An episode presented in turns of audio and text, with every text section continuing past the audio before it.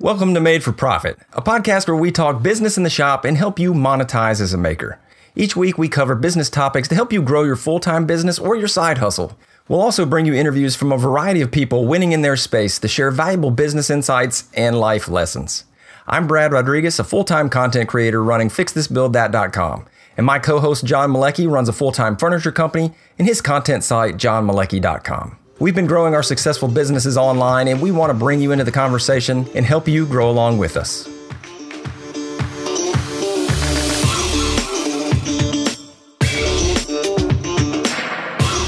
Welcome to episode 59. John and I were out in Joshua Tree a few weeks ago with Ben Uyeda and Mike Montgomery, and they're two of the three hosts of the Modern Maker podcast, along with Chris Salomone. Now, the guys just started up a new business aimed at makers.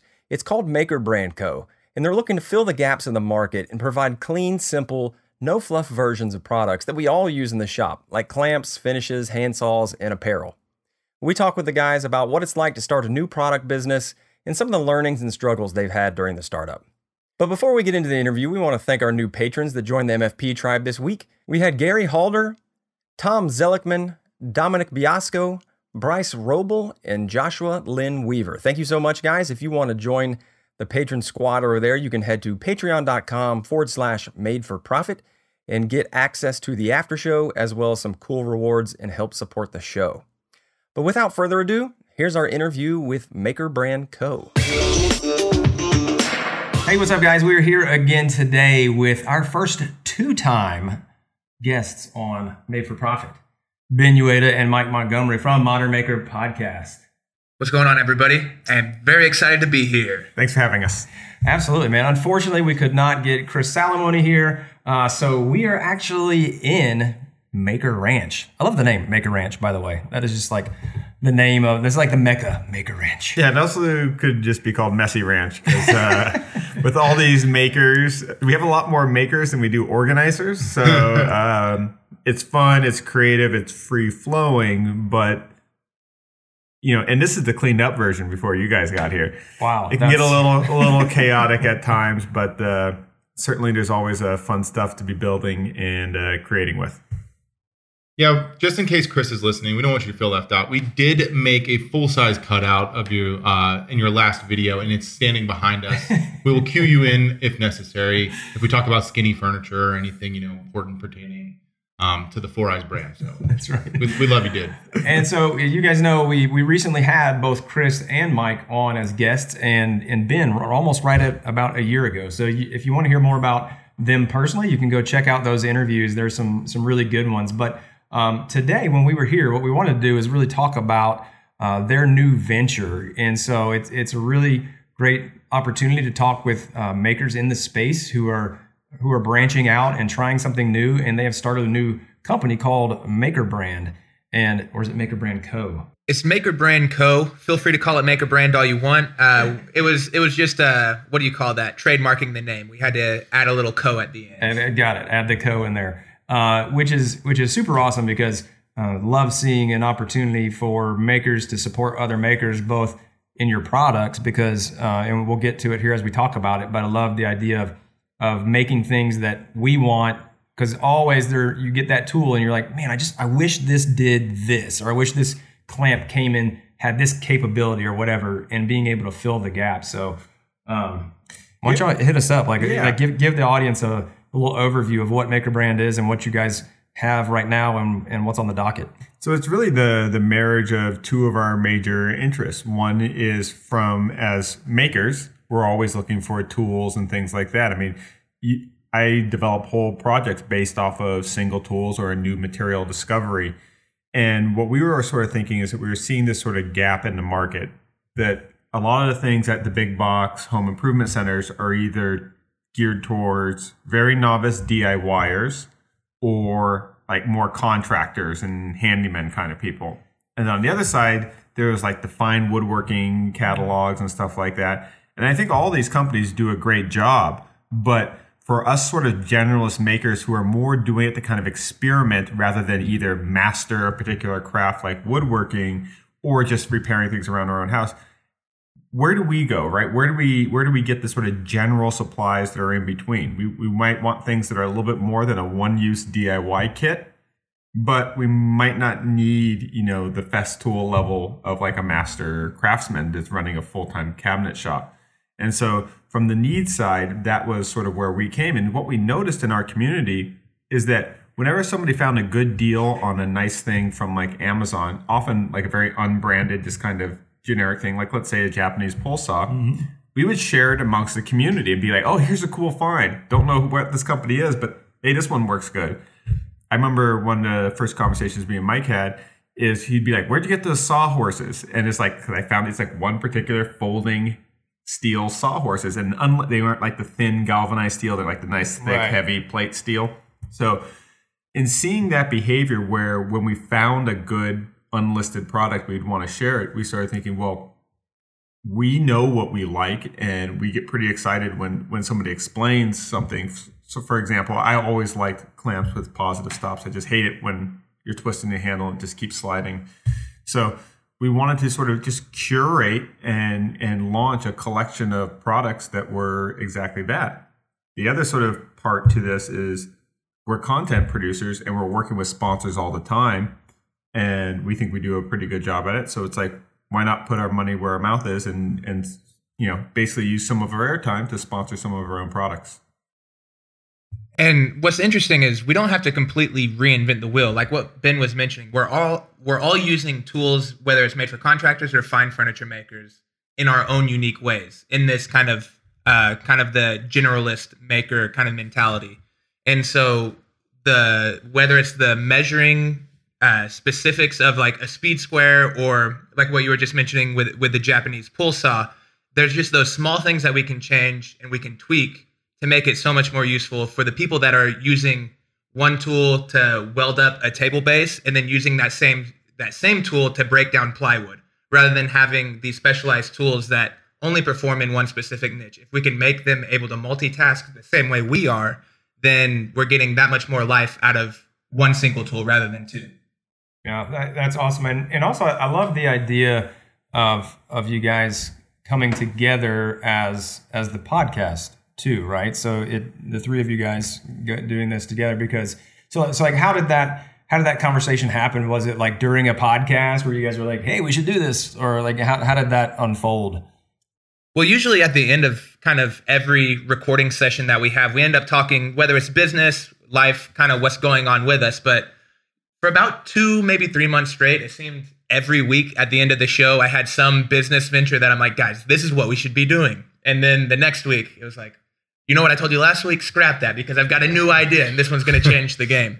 Um, I'm a little enthusiastic in that way. And what's great about the three of us is we really kind of balance the spectrum of the kind of maker maker movement at large. Ben does a great job of doing you know simple project he's got i mean the table that we're recording the podcast at right now was a three tool project a drill circular saw and an orbital sander um, i tend to use a lot of the similar brands and similar uh, similar techniques but i tend to take it kind of may- maybe one step deeper and then we have chris who you know he works with you know a really nice saw stop table saw big kind of powermatic tools and things like that so between the three of us we have a unique perspective and a good kind of way of balancing our ideas because what works for me and what I might be excited about, Ben might say, well, that's a little over the top. Or Chris might say, well, have you thought about it in, in this way? And so rather than having three people that are doing the exact same thing and have the same perspective, we have that ability to disagree and kind of check each other's ideas and keep each other in line. I think the concept of perspective, when especially in business, is extremely important. You know, finding someone who is identical and thinks the same as you do is going to always lead to a boring conversation. It's going to lead to a, a boring idea if you just agree, if you're just super agreeable. So having multiple facets and individuals who have different views on things that you're able to actually not just uh, give, uh, I guess, your thoughts, but like combat the something that could be possibly bad. Like Brad and I do this all the time. I think I'm brilliant and I'm never wrong, and ironically, Brad's the same. So yeah, I mean that's exactly no, I'm, right. I'm kidding, but there is it is good because we're able to bounce ideas back and forth and constructively get to the point where we want to be. I think that's important when you're looking to do something like this is to find pieces that fit into that equation um, that bring different things to the table. If you're all similar and in line, you're going to be much more likely to hit roadblocks that you don't see coming or not be able to project where things are going to be because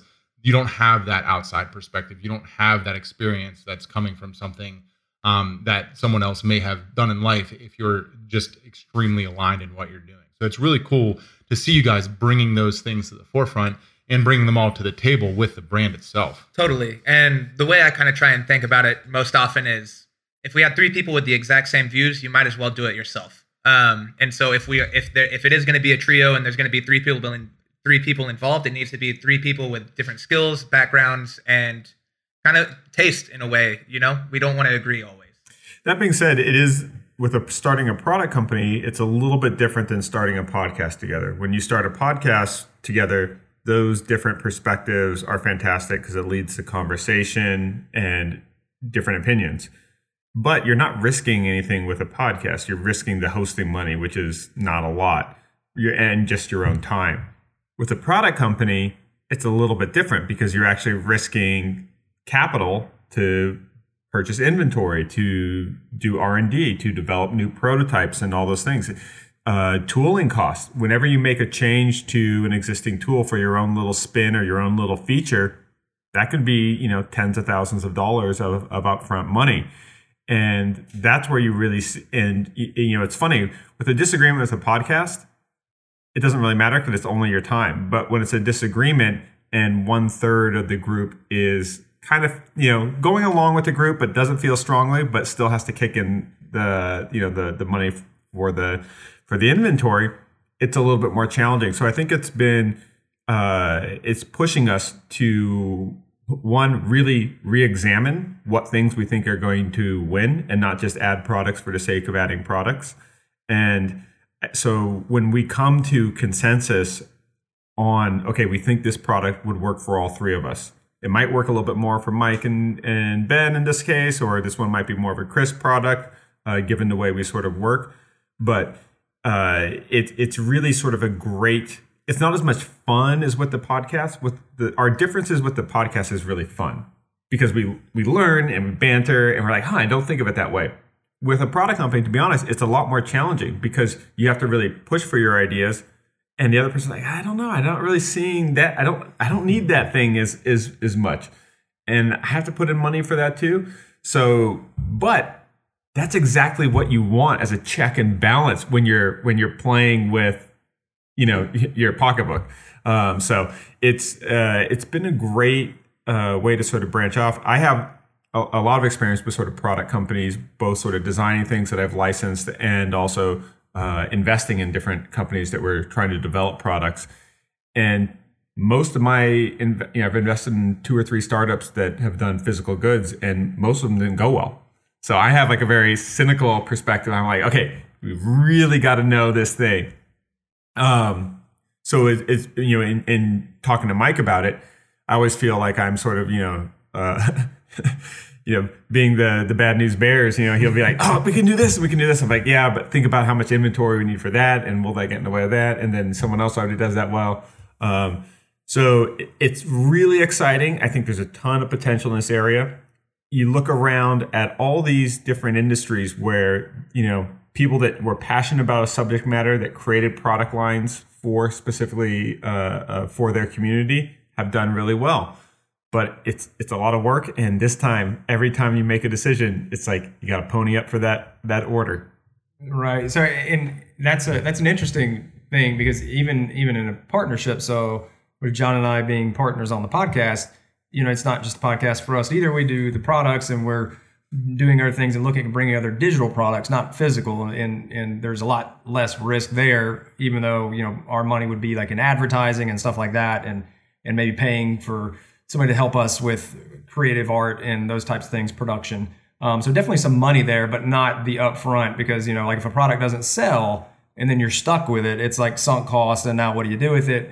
Um, but even with just the two of us, we still, uh, you know, we don't agree at times. So like as you guys were coming up with the products, did you do? Did you start out and basically just say what do we think based upon our conversations with everybody, or did you do any like polling of of you know certain people in the community? Or? We we all threw out a bunch of ideas that we had, and then we decided to start with the overlap, right? Mm. And so that's why we started with clamps because clamps are something that almost every maker, woodworker, metalworker, everyone I know all agrees that more clamps are better and a variety of different clamps. It's like people have their opinions on like, oh, I like this brand of power tools and circular saws. I like this brand of like, you know, John was telling me about certain brands of angle grinders that are geared a certain way.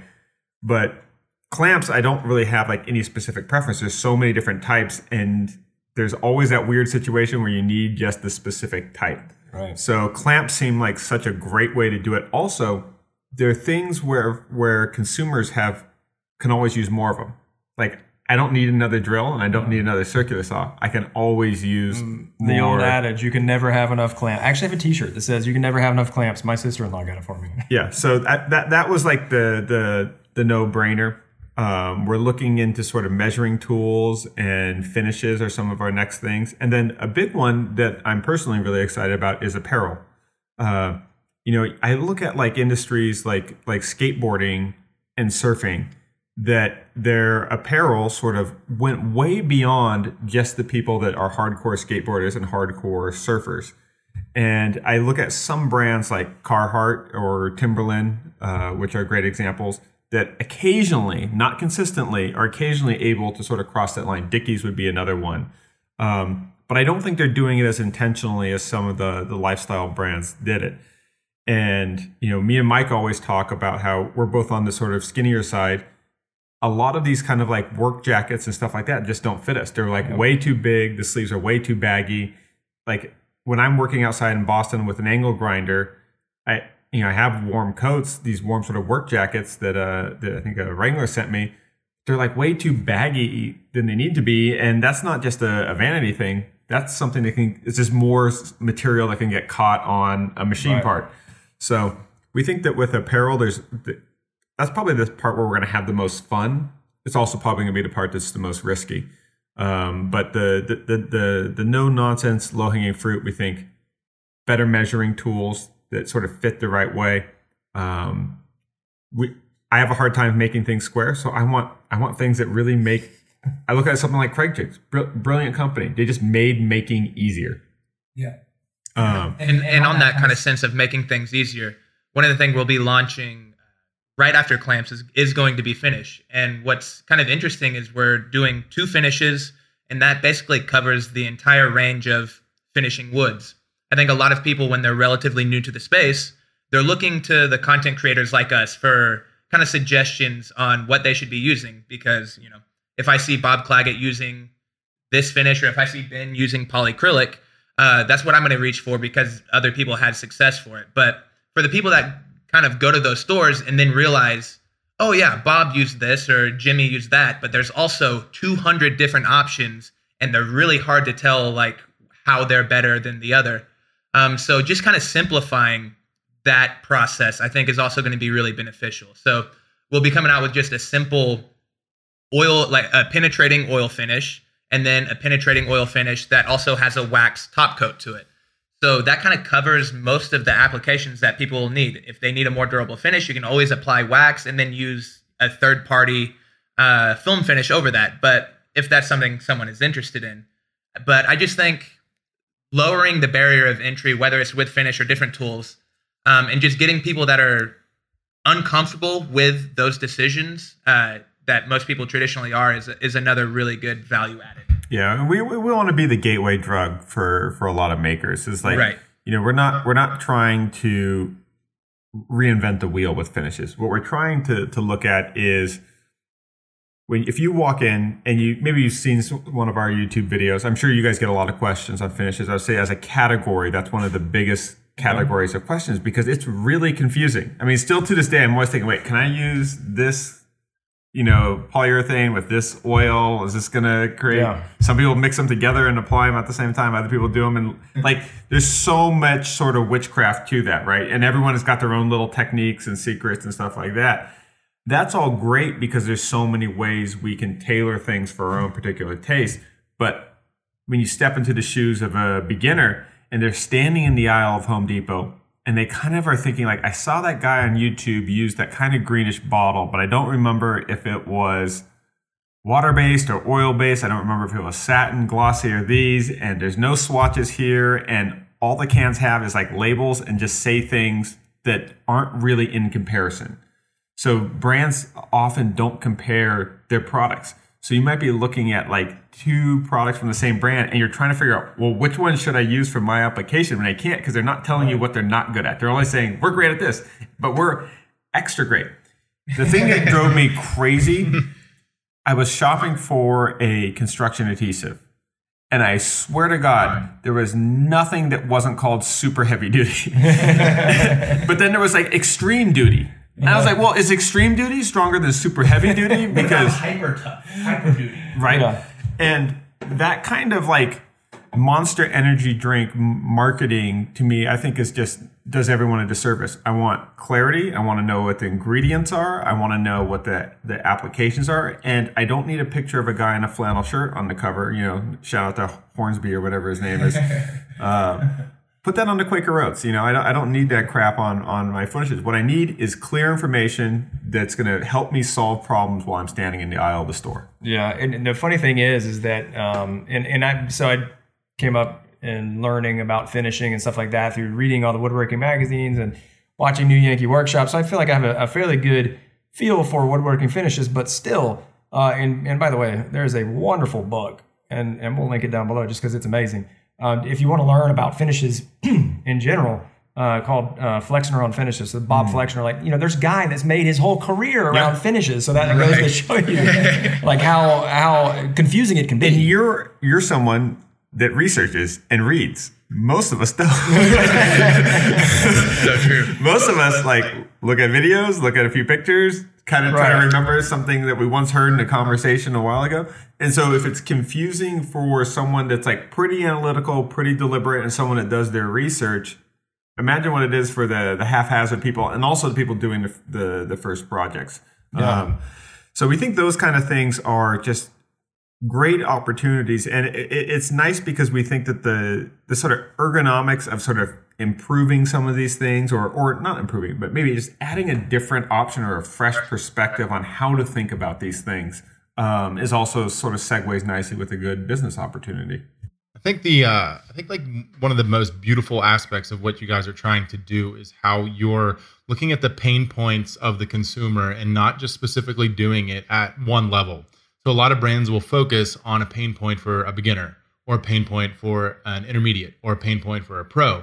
And you guys are trying to develop products that, you know, go over all say three categories and that things are crystal clear and the product quality is there for for all of it. Um, you know, the clamps for instance, uh, going back to that, the the individual usage of it for a professional and a DIYer say is pretty basic, but a pro is still capable of using you know the same type of uh, clamp that a beginner is going to use.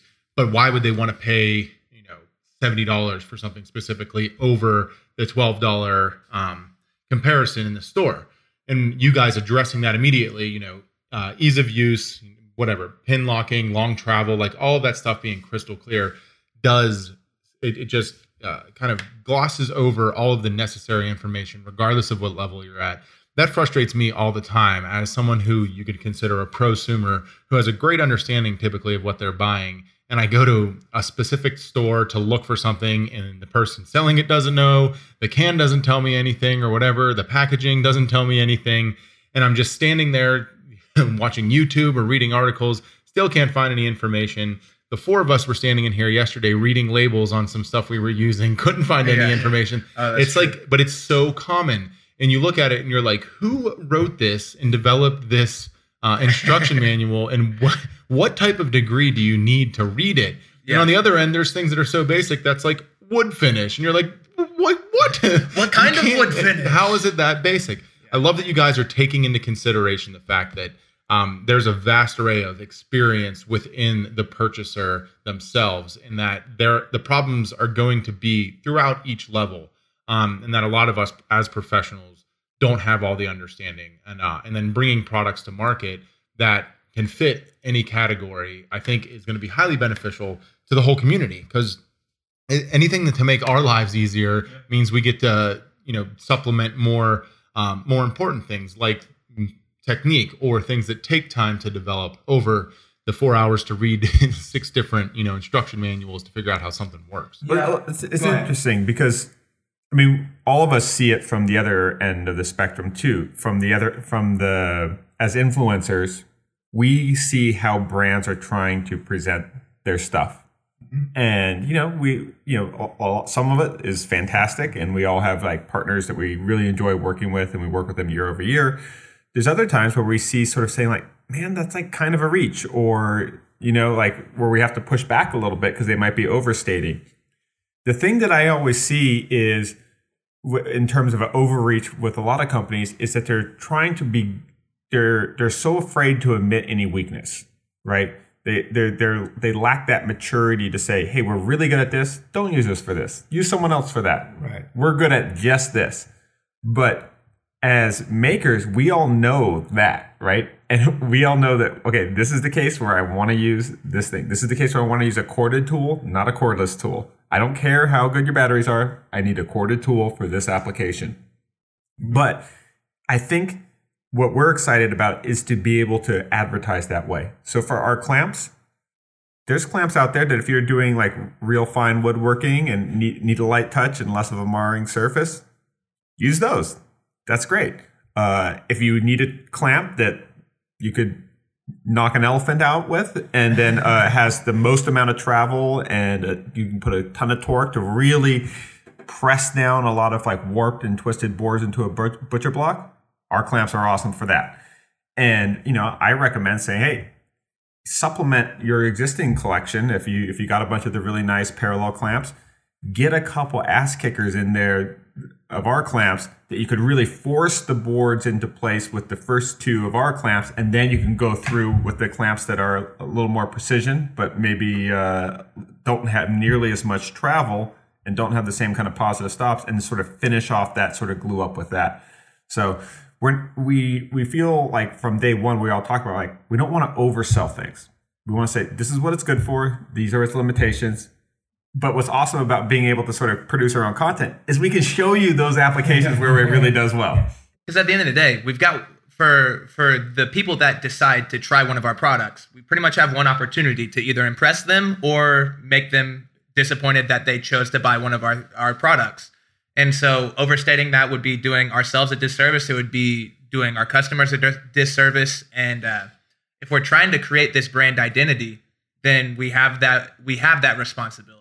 So yeah, well, kind of like what you were saying, John, is like there's nothing worse than buying a tool, even if it works great the first or second time you use it, but then it like you really start getting diminishing returns or like the motor starts like really wearing down. That's where, you know, you get that regret. And that's why, you know, people have those feelings where it's like, oh, I will never buy that brand because they had a bad experience once with them. So we're aware of it and uh, we're just trying to be as honest and and forthright about everything as we can. Yeah, and the, the community's been great so far. I mean, that's you know, Totally. We've gotten so many ideas for both new products, for improvements to existing products, and you know, there's a lot of opinions out there and a lot of great ideas. And I used to kind of have this this viewpoint more that, well, you know, these companies they all have professionals working on it. But the more and more I've worked with even pretty major brands, their R&D departments are not that big because it's really hard to justify R&D, right? Like because you can't predict when it's going to provide tangible benefit for the company. And these bigger companies sometimes they'll have such a focus on efficiency, they're not they don't want to keep, you know, 3 or 4 six-figured salaried engineers on staff to try to invent and do things. They'll wait for some one-off inventor to do it and then buy the license or the design from them.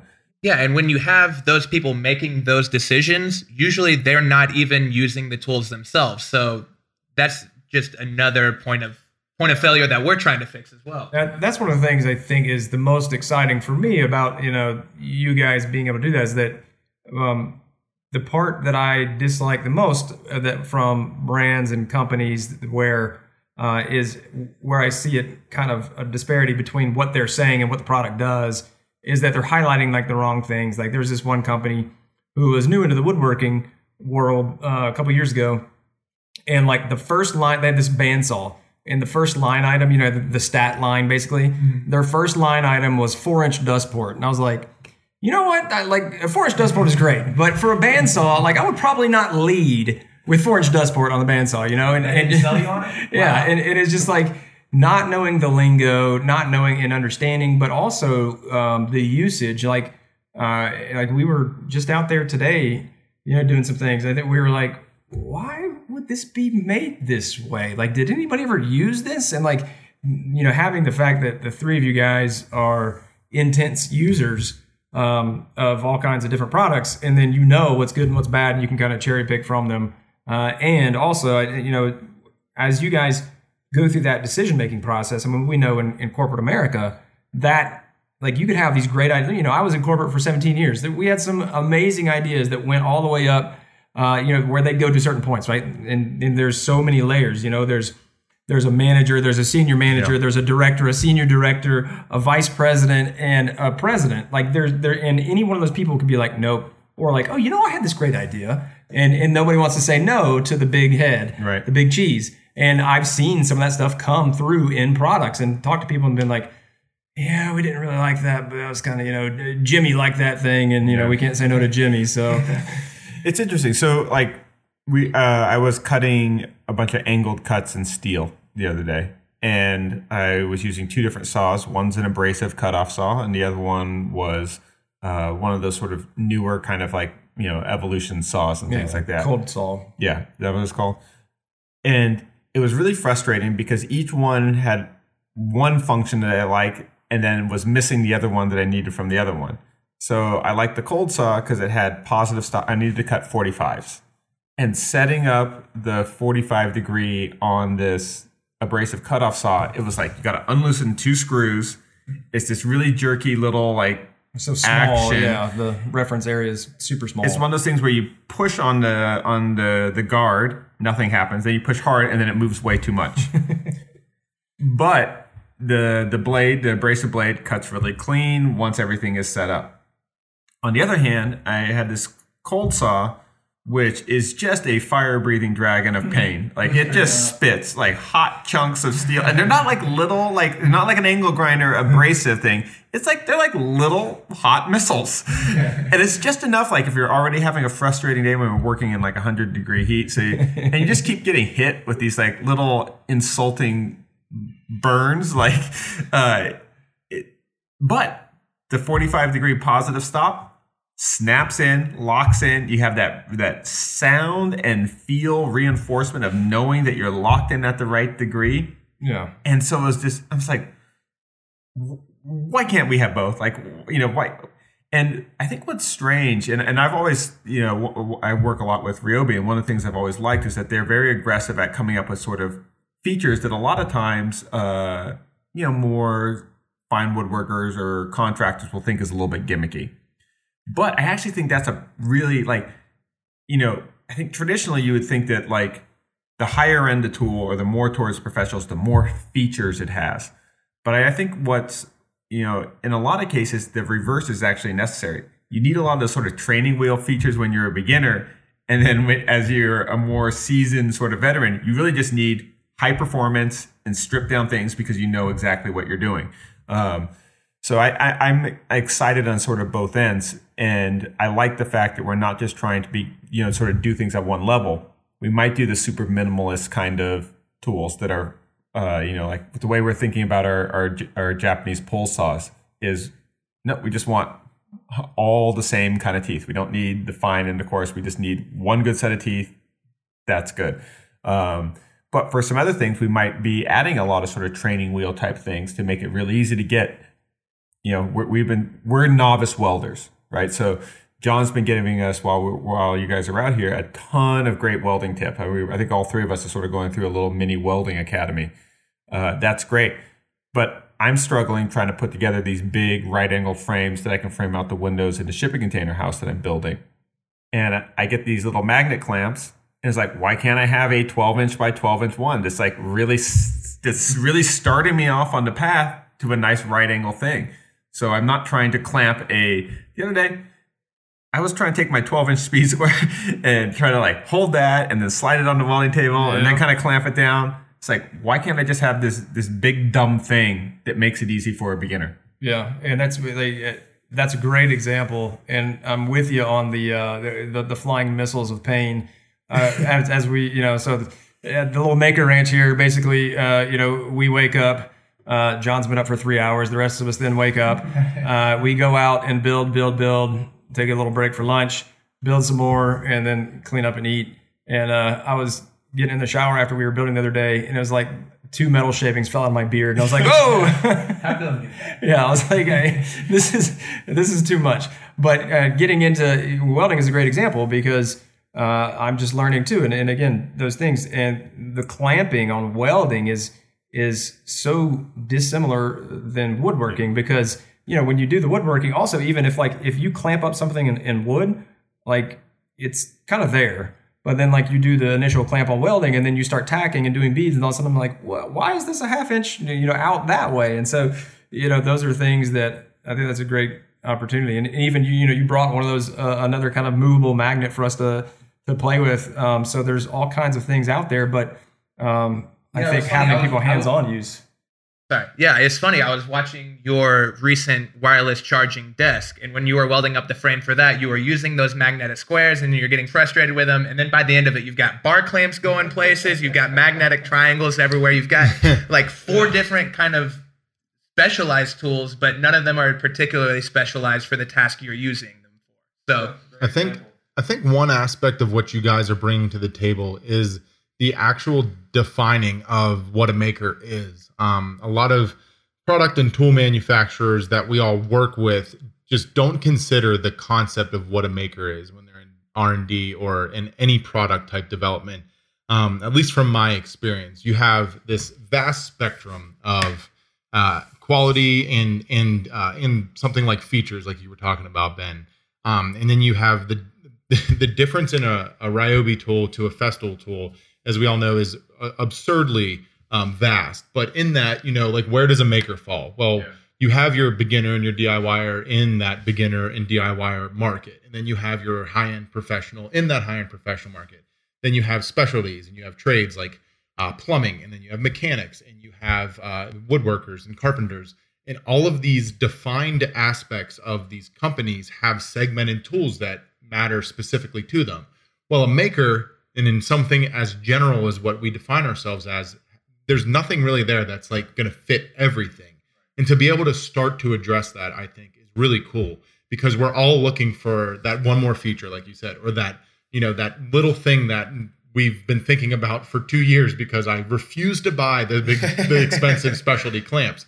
But I'm going to use the crap out of my squeeze woodworking clamps until I melt the tips off of those in welding. Yeah. because that's the kind of people we are. When all you would typically need in something in a situation like Brad's, for instance, and, and Mike, it's funny you bring that up because Brad called me when he was going through this welding um situation. I was like, oh, it's like reverse from woodworking. It's not stuck when you when you clamp it down. You can actually manipulate it after you tack it and um, put a clamp across it and pull it in together, and you can pull it to square. Well, why hasn't someone developed for woodworking clamps a metalworking accessory that slips onto the end of a parallel clamp to use in that situation? Like little things like that, because I'm not a metalworker or a woodworker specifically, can be huge for our space. And I think the fact that the concept of a maker isn't defined to these brands. I go to these brands new tool expos and I go and talk to people in R&D and people that are higher up like what do you want to see next and I, i'm like well does it really matter because one i'm not going to see for three years.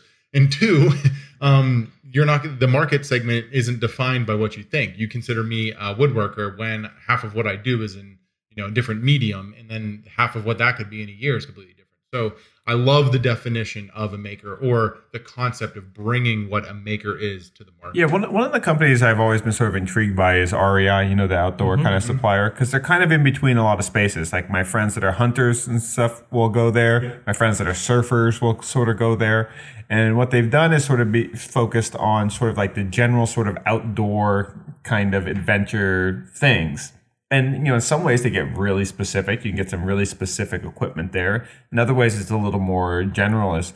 But what they're trying to do is is is bridge around this sort of broad collection of outdoor enthusiasts.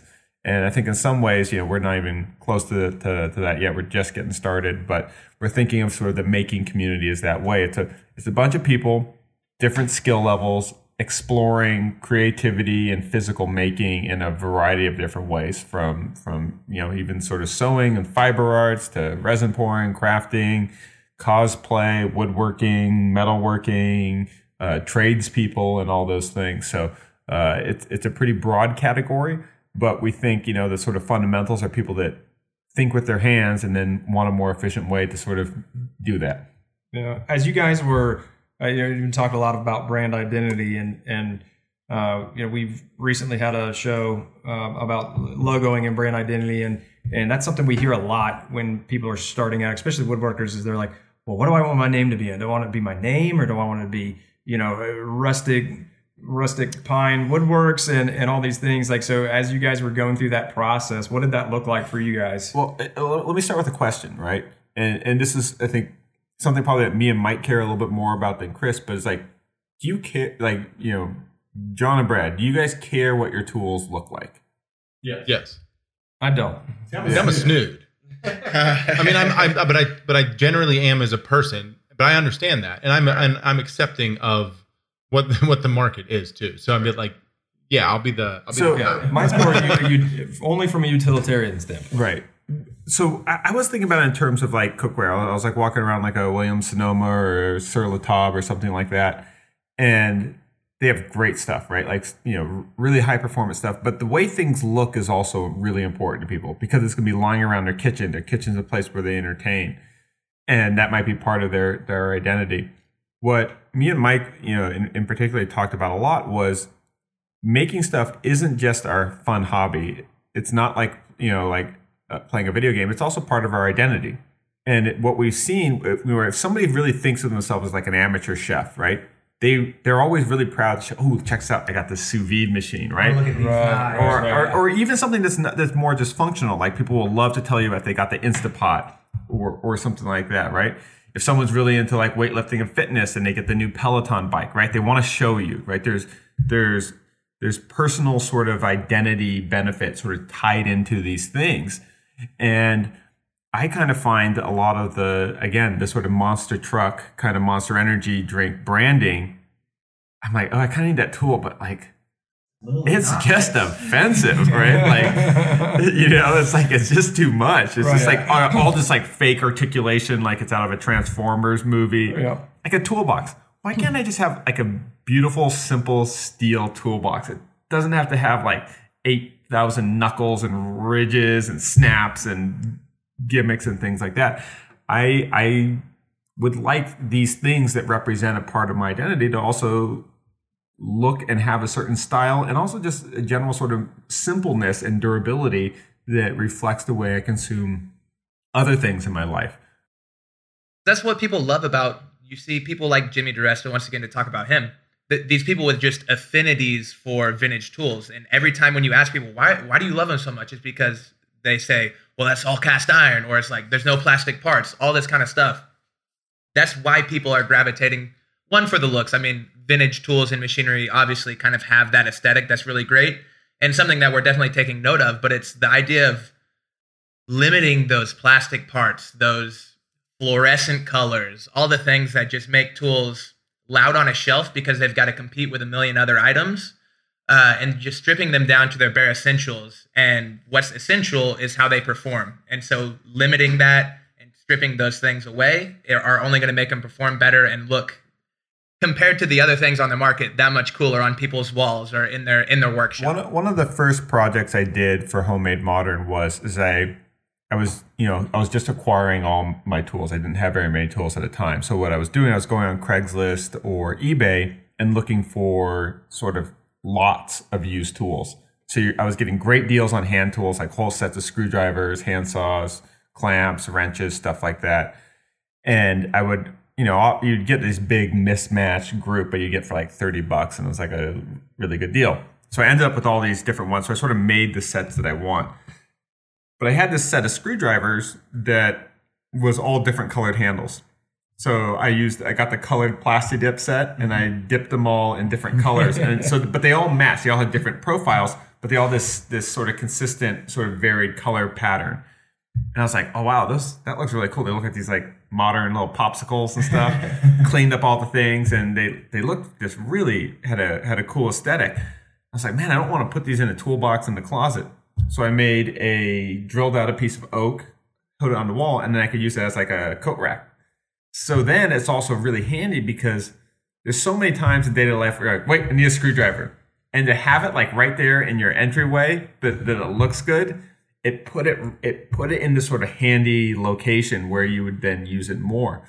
Uh, I think that's why like sh- it's great that chef's knives look great. If you can if you can elevate a set of chef's knives to the point where it looks good out in the block on the countertop rather than hidden in the drawer, it's just one step closer to sort of usage, and that only really happens if you make things that look great. Yeah, and I think that's a that's a thing in woodworking too.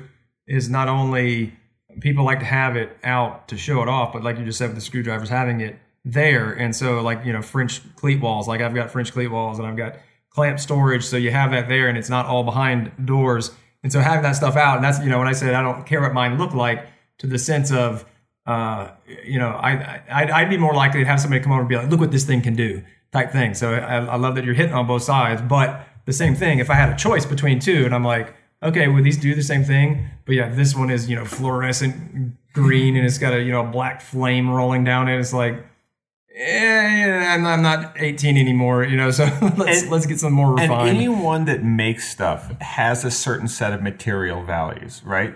Like you don't use a lot of fluorescent plastic in your builds, right? You don't use a lot of these synthetic things, maybe a little bit of resin here and there as, as an experimenter, add a little bit of color.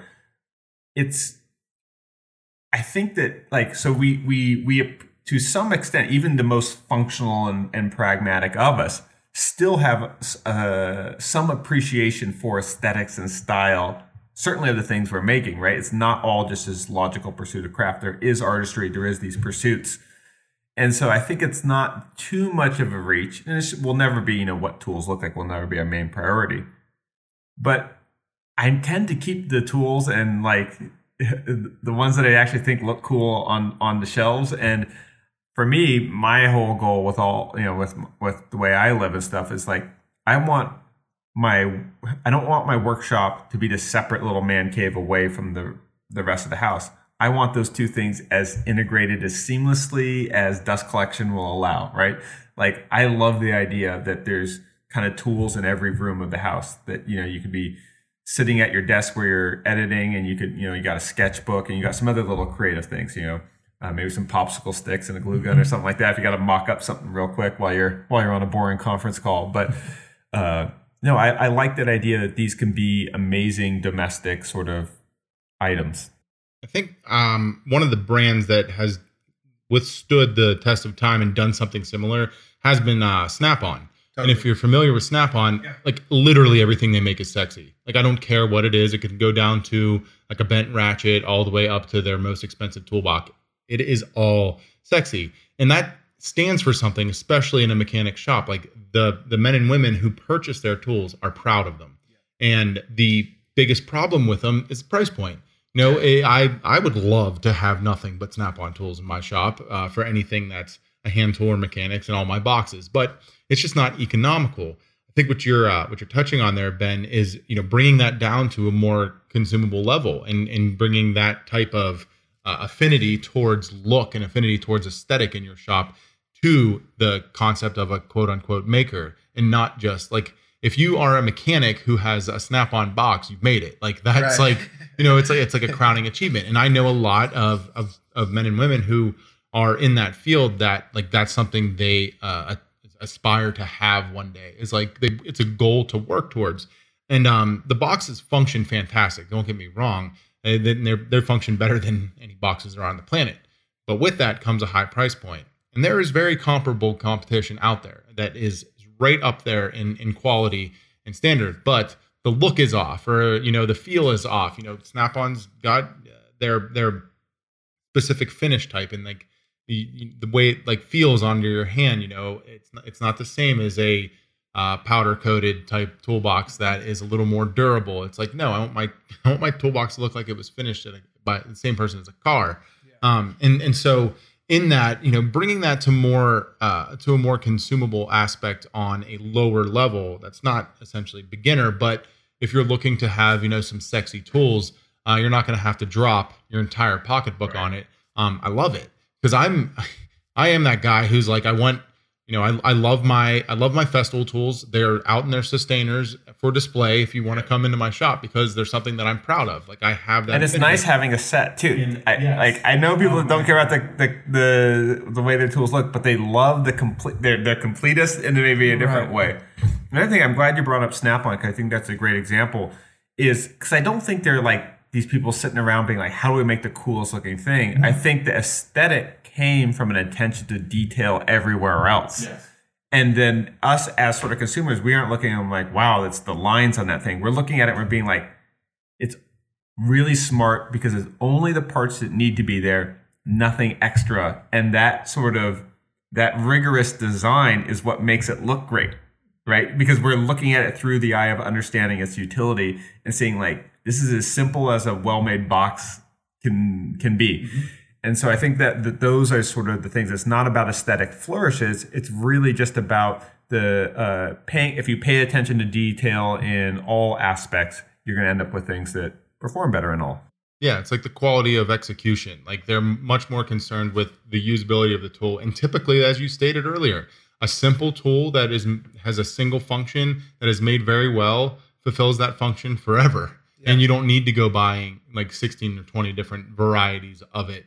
Um, I think I think an Allen key is a great example. Like, why is not why are Allen keys so complicated? Like, it is the simplest thing. And I have 16 sets of them. I have T handles, I have bent handles, I have bearing handles, I have multi sets, I have individual ones. I'm like, why are we still dilly dallying around with something so simple um, when there could be just one very well done, aesthetically pleasing set that goes into a great, you know, fixture on my wall that I never have to touch uh, or buy another one again. That, that master set that has every single variation. So yeah, I think concepts like that and sitting back and then like I stated earlier, you guys seeing the pain points from the marketplace as a maker and not as a professional or a DIYer, kind of that in between and not being in a uh, specific trade, you know, brings a different perspective to the market. And and my initial excitement for what you guys were doing was much more along the lines of defining what the maker is. Like, you know, that's essentially what your brand is, in my eyes, going to have to do is in order to bring products to the market for the maker community is define who that consumer is, um, and and and then stick to it. And I think, uh, and I think you guys are doing a great job, to be honest. Like just with this conversation. The, the last sort of analogy that I'll sort of bring up is the way I think we sort of looked at the landscape is that we saw a lot of people trying to be Taco Bell, right? They're trying to do crazier and crazier double chalupa fire sauce with Dorito crunch, and we're like, Crunch Dorito and- gordita, man. You and what the that. market wanted was Chipotle. Yeah, they wanted they wanted like just give us real food, kind of simple. Yeah. It's not the it's it's not the most gourmet food in the world, but by by by doing less, by saying we don't have to do this crazy gadgety kind of things, we can just focus on simple things that are functional, that are good, and that people like. And it doesn't have to try to be cover everything with flames and super duty. Yeah. So we're, we're coming up on the hour here. Let, let, us talk about what's out there right now. What, what's the website? So the, the website is makerbrandco.com. There you'll find our clamps. Those are our first uh, products that we're bringing to the market.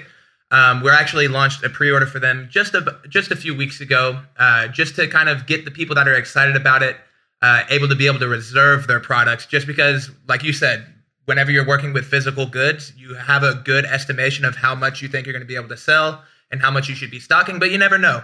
Um, so we've had a, an incredible response from that. Um, great feedback in terms of the people that have uh, ordered, and a lot of excitement from those people as well. Uh, so those are available, like once again, at makerbrandco.com uh, for pre-order. We'll be getting the physical product very soon, and those will be shipping out ASAP.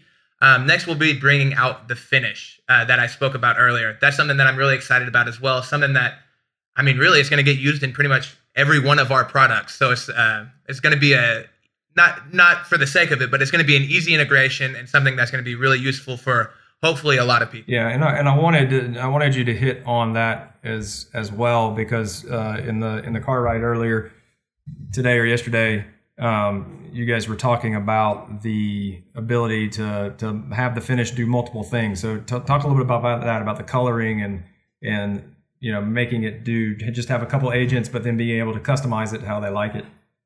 Yeah, so one of the things we're working on is I've noticed that, well, in my own shop, and I think it's the same for, for Mike, is every once in a while I'll experiment with a color or tinted stain. And I'll I'll buy a, a can of it, I'll use it, like it, and then I'll put it in my paint drawer. And then I notice that like a couple years later, I have about, you know, 20, three quarters full different colored stains, right? You found that one color you like and you just kept buying that over and over again and forgot about the rest. And so what I was thinking is that if you look at what the ingredients of all those 20 cans are, like 90%, probably more than 90% of the volume is all the same stuff, all some sort of oil and things like that. I'm like, why can't we just sell the pigment separate from the the base ingredients, the oil or the the, the polyurethane, whatever you're sort of mixing it into? Like, why can't we have these things separate so that you, if you want you want a bluish tint, you want to do something really crazy and modern, you can add just a little bit of blue pigment. If you uh, want something a little bit, if you want to bring out the red and mahogany, for example, you can add, can keep scaling it up and mix it your yourself. So that way you're buying only like the base oil or the base ingredient in bulk and only mixing up enough that you need for that particular batch. So you're not having a whole bunch of oil that's has all these different pigments already in there, cl- cluttering up and probably getting expired and drying out. Have you ever opened up like that can that's from a few years and it's just like a hockey puck in the bottom? Yeah, yeah. oh, um, it's the worst. You try to cut it with some sort of thinner and it doesn't even have the same pigment. So basically, SodaStream, but for stain. yeah, and it's amazing because we'll be able to scale that so easily, and we're, we'll be able to crowdsource these awesome, essentially recipes for amazing colors. You know, if people are going to buy this kit, we'll send them a booklet of, you know, if you want a really, you know, a, an essential kind of quintessential more so a medium brown stain or a dark brown stain. We have those recipes ready so that when they do want to tweak it, they've got their base prepared, and then they can go and get creative. Um, and the way I kind of always think of it is like it's the same thing of when people like to make like cocktails and doing all the mixology at home. That's something that when someone has a dinner party, brings people over, and then starts just going to town at their bar. That's something that's really impressive for people. So whether people are making things at home and are able to say like I made this stain, or if you're making it at scale, if you're uh, if you're making commission pieces, that's also a selling point that you can tell your clients is this is a stain that no one else in the world is using, or this is a finish that no one else in the world is using. Um, and so it's just a, an opportunity to customize things and make the products that we're creating and spending all our time on uh, as makers that that one step further and one one more bit unique. I think uh, like I, what I what I think is cool about it is uh, it's almost counter counterintuitive to like a standard business model because the reason that Minwax and a couple other the brands have so many colors options for us is to make that buying um, experience easier. Yeah. But they also want us to go buy more. So I mean, like Yeah. you know, if it, that there's a reason um, that the can sizes aren't you know one ounce, two ounce, three ounce, four ounce, five ounce, six ounce, seven ounce, eight ounce, because it is very hard to predict how much you're going to use. So you guys putting the um, the consumer first and considering the needs of the person purchasing over how can you make more money by selling more cans um, is awesome, and and and I really dig it. And I think the community will dig it because God knows that all of us need educated more on finishing. Right. Um, I, I, I, it's one of the most, uh, you know, asked questions I get, and I feel bad when I give responses. But I'm like, I might use like four things. Like, and here you go. These are the brands I like. These are what I use. These are why I use it. These are when I use it. And you can go here if you need other things answered because I don't know. It's funny, Um, yeah. Like when I was talking about the clear finishes, is like there's all those different options for Oh, clear finishes, oh, and with man. stain, it's it's like even worse. Like a new woodworker or a new maker goes into Home Depot and sees the 80 different colors of Minwax, they're going to be paralyzed. You know, is early American better, or is provincial better, or is you know how Yeah. many like there's eight different versions of the same basic color. So and it just leads people to second guessing themselves too. is if you have a product project that you've just made and you put the stain on it and you get that kind of sense of like I like it, but do I love it? Hmm. you know, and then you start thinking like, oh well, maybe I should have used this stain, or maybe I should have done this, or it just takes away a little bit of the second guessing because you can dial it in. You can get your scrap piece of wood, or you can flip your tabletop upside down, and you can make as many tests as you want. You can add one more drop of this pigment, realize, oh man, needs a little bit more brown tone or a little more red tone, and then just kind of just work with it as long as you want until you just dial it in perfect. So, uh, but to be clear, first we're launching the finishes themselves, uh, and we are currently working on developing the whole pigment system, which will be coming out very early 2019, as long as everything is on track as it is now. So I think one other uh, really cool part about it is that actually is available to the high-end professional. Um, and I don't know if you guys are familiar with it, but like you can go into a high-end professional shop and it's actually automated in that it pulls from specific pigments and you, you punch it in a computer it sources it to the gun that automatically cleans itself you only pay like us $8000 for the system oh okay. Um, and then, and then in order to get it up and running uh, you have to keep uh, everything clean and, and uh, all the like pigments replaced and whatever it might be but um, bringing that concept down to you know everyday buyers kind of market i think is awesome um, i'm excited to be able to try some of the stuff you guys are bringing out because uh, I think it's amazing to see how forward thinking you are, and uh, you know, as someone in the community, like we do appreciate and understand the amount of risk that this does take on your guys' behalf, um, financially and time wise. You know, we you all three of you have uh, separate businesses, multiples, a couple of you, and we we realize you know that this is a, a leap of faith in a direction with directive. Uh, like you guys are all smart and doing it the right way, but we appreciate uh, you know you guys going out on a limb for for the yeah, and and you know I'm sure we'll make some mistakes in this business as we have mm-hmm. with every other business that we've done, and I think I think the thing that I'm excited about though is that I talk to so many of these these companies in the space and they're so defensive, right? I mean, they they look at the internet as such a mean place, and I understand that, right? Like everyone has opinion about all the different colored power tools, right? But dude, I more than you. Yeah. uh, right. And I think what's exciting is that we're by sort of having modest expectations, we can approach this from a very non-defensive position. You know, like it's like we said, hey, if we break even and get the tools that we like, it's a win for, as far as we're concerned. So we don't have to be like sell, sell, sell. You know, buy this tool. This is the best thing ever. It's so crazy. Check it out. Set it and forget it. Like all the Ron Popeil kind of crap. Like, no, we can just be like, yeah, this works great for this one thing. That's why we decided to make it. And, yeah. and we're just in a unique position where, you know, we're, we've, like right now, we've got an amazing soundboard, you know, being on Made for Profit, talking to, mean, you guys are our personal friends, which is awesome. And we're, you're also great resources to bounce these ideas off of whether it's conceptually or when the products come in. Like obviously, it's getting straight sent straight to you guys because we've got Brad who is much more meticulous and analytic kind of oriented than I am personally.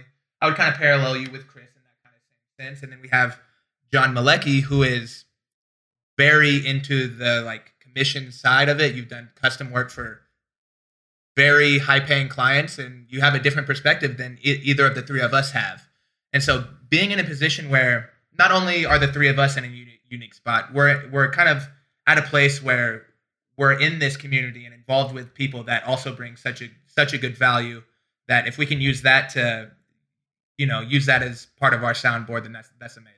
Yeah man. We know the community is excited. I know brad and i personally have gotten reached out to by a lot of our listeners um, who heard the announcement on your guys' show. Yeah. They were stoked. Um, they were looking for our opinions and stuff, so we were pumped to have you guys on here and talk about it. So, how'd you feel about the the Maker brand clamps that you used this weekend? We made a big old butcher cl- block with them. Oh, I dig them. I mean, I, the things you guys uh, talked about them as far as benefits go are great. Um, cool. You know, uh, I I personally um, am a little bit stronger than a normal person, so I can crank down on a clamp.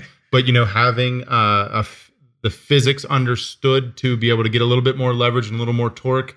Um, the you know the bar itself is made in a way that it doesn't flex, bend, or warp that some other options might have, um, as well as the positive stop. It has its up. It has both sides of the spectrum. It's great if you're used to using it. It does take a little bit to get used to if you don't, yeah. um, but it, it is something that is rock solid on the back end of that clamp. Um, I think they're really great, and you know the price point you guys are bringing them in at, I think, is completely reasonable. And that if uh, if they were in my shop, they would get a ton of views. Uh, That's awesome. well, I, they will be in your shop. It's also it's also a direct to consumer world now too. Yes, and that's that's the other thing is uh, you know I think more and more makers are buying their stuff on Amazon. Um, the the retailers aren't going away any, anytime soon, especially the the big ones when it comes to you know consumables and, and materials and stuff like that. But I mean, you look at what like the Dollar Shave Clubs have done, and all these ones where they said, "Hey, we don't we don't need a million specialty stores. Let's uh, cut out the middleman." And you've already seen it with like a lot of the you know the fine woodworking. It used to be there was a lot of you know it seemed like there was a lot more different brands of sort of woodworking or one off sort of woodworking shops, and now there's only a few sort of national yeah. ones, and they have to be really. They can't really compete with the big box home improvement centers, so. Uh, we think that you know also doing this as a direct to consumer play is uh, you know very time appropriate. Yeah, and I think that's going to work work well. And, and one of the things that I really like too is uh, you know I got to put my hands on the the clamps and check it out, and I was like, oh, you know, it would be cool if you know and point out a few little things with, with you, Mike, and you're like, yep, yep, already thought about that, yep, and so like being able to iterate as well. I mean, obviously there are challenges. You talk about tooling and those things, so there are some some pieces. But again, you don't have to take it up the chain and bring it back down. Like if there was something that you got a massive amount of feedback on, you'd sell through the current inventory. You know, kind of make the the idea of okay, does that really make sense? You know, how much is this going to cost versus the benefit of what it is, and and make those changes a lot more nimble than kind of a corporate company. I, I don't think there's a lot. Of, I mean I think it's really hard with power tools because the, the amount of capital it takes to start a power tool company, it's not reasonable to expect the pedigreed CEO of those companies to also be like a woodworking enthusiast. Although I think it probably would improve their product if they if, if, if he was. Um, but I think what's what's we're excited about is that the people making the business decisions are also the people who have to deal with the frustrations of the tools in their own hands. Yeah. And it's like if you're, you know, would you want to eat food from a chef that doesn't eat their own food? Like you, right. you, you want people to be invested in the quality of their products right. because we have to use it. Well, and and your audience too, right? Yeah. I mean, like if you guys just came out with a stinker yeah. and you're touting how good it is and showing it, and then a bunch of people buy it, like you're gonna get blown up in your YouTube comments and your Instagram. I mean, this is not like yeah, yeah, you're not like up in this ivory tower. You're you're there and you're using them, and it and people are gonna very, very, very quickly see like you know is, is what you're telling them genuine or not. And then when they get the good experience they're gonna be like yes like i saw this in ben and, and mike and chris's videos and and i'm having the same experience and that's a good thing um, because you know you've all we've all seen you know the, the Ronco, and then you get the pocket fisherman home, and then, you know, it, it balls up on the first cast. That was the worst day of my life. I, no. pocket the pocket fisherman. You think anyone's ever caught a fish? I, I, yeah, just Ron. It, it, was it was a, it was a stocked five gallon bucket because I didn't feed the fish for three days. Uh, yeah, so I, I, love this, guys. Thank you so much for coming on. I mean, obviously we're in your backyard, so yeah. Well, thanks uh, for having us on again. It's, it's always fun being on this yeah. show. Yeah. Yeah. So, uh, you know, Modern Maker podcast obviously um, is going to be the best place for you guys to to stay abreast with the happenings on Maker Brand Co. As well as um, I'm sure you guys have. Uh, I know you have social media, and then you'll. I'm sure you'll be doing a, an email list and all those things for breaking news and all that great stuff. So make sure you guys check that out. Yeah, just hit us up on uh, Maker Brand Co. on Instagram, and if you have some ideas or some frustrations with the with the tool category, we can't you know we can't invent uh, everything, but we we would love to hear suggestions from from the audience because we know we got a lot of experienced makers out there. And don't forget, listen to episode 101 of the Modern Maker podcast because these two are on it. So head on over. yeah, yeah, it was, it was really fun to kind of have the the dual thread. It's like, wait, we're in the same place at the same time. Let's record some podcasts. Knock out, knock out some content. Yeah. That's right. Awesome. All right, guys. Well, thank you so much, and we really appreciate you guys having on and, and having us out. Thank you. Thank you. Hey guys, thank you so much for tuning into the show. Make sure you check out the show notes at madeforprofit.com forward slash episode 59. We'll have links there to all the information about Maker Brand Co. and where you can go support the guys and see the cool products that they have going on. You can also follow us on Instagram at Made for Profit to keep up with what we're doing on the daily. hit us up with some questions, and engage with the MFP tribe. All right, we're to head over to the after show. Uh, I'm actually flying solo. John is on vacation, so I'm to head over to the after show and do it myself. All right, guys, we'll see you next week.